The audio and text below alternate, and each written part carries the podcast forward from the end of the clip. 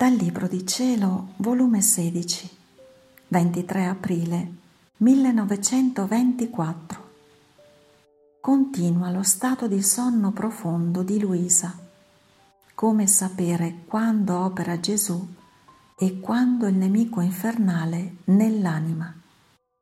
La mia volontà, amata e compiuta nell'anima, forma il paradiso, non amata e non compiuta forma l'inferno. Perciò se vuoi essere sicura da qualunque insidia diabolica, ti stia a cuore il mio volere e il vivere continuamente in esso.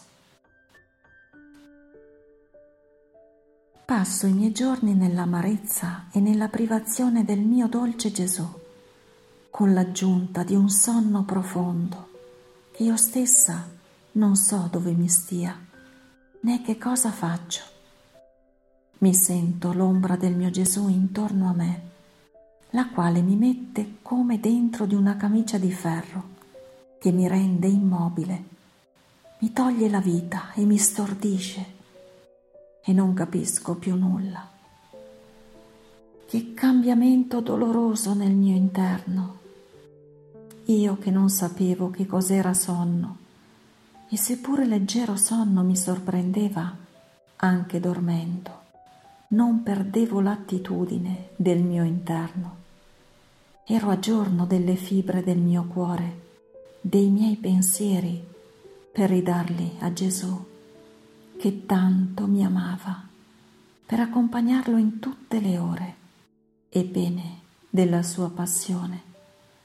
Oppure mi spaziavo nell'immensità della sua volontà per ridargli quel tutto e quegli atti che voleva da tutte le creature.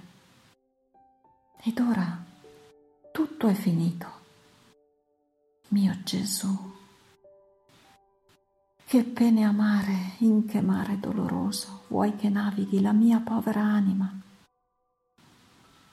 Te, dammi la forza non mi lasciare né mi abbandonare. Ricordati che tu stesso l'hai detto, che io sono piccina, anzi la più piccola di tutti, neonata appena. E se tu mi lasci, non mi aiuti,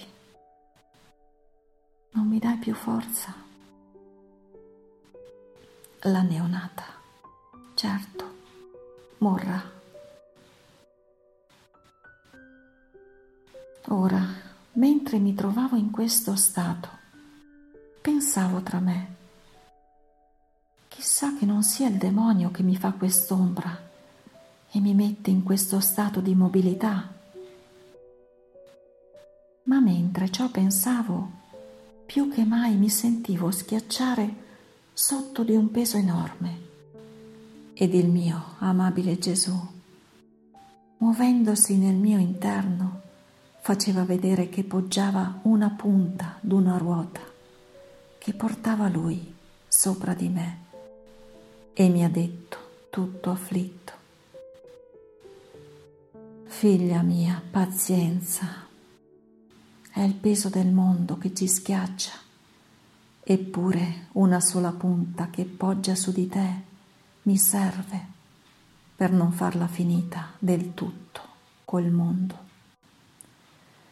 Ah, se sapessi quanti inganni, quante frodi, quante nefandezze commettono e quante macchine nascoste di rovina stanno combinando per più rovinarsi tra loro, che accrescono maggiormente il peso alle mie spalle, da far straripare la bilancia della divina giustizia.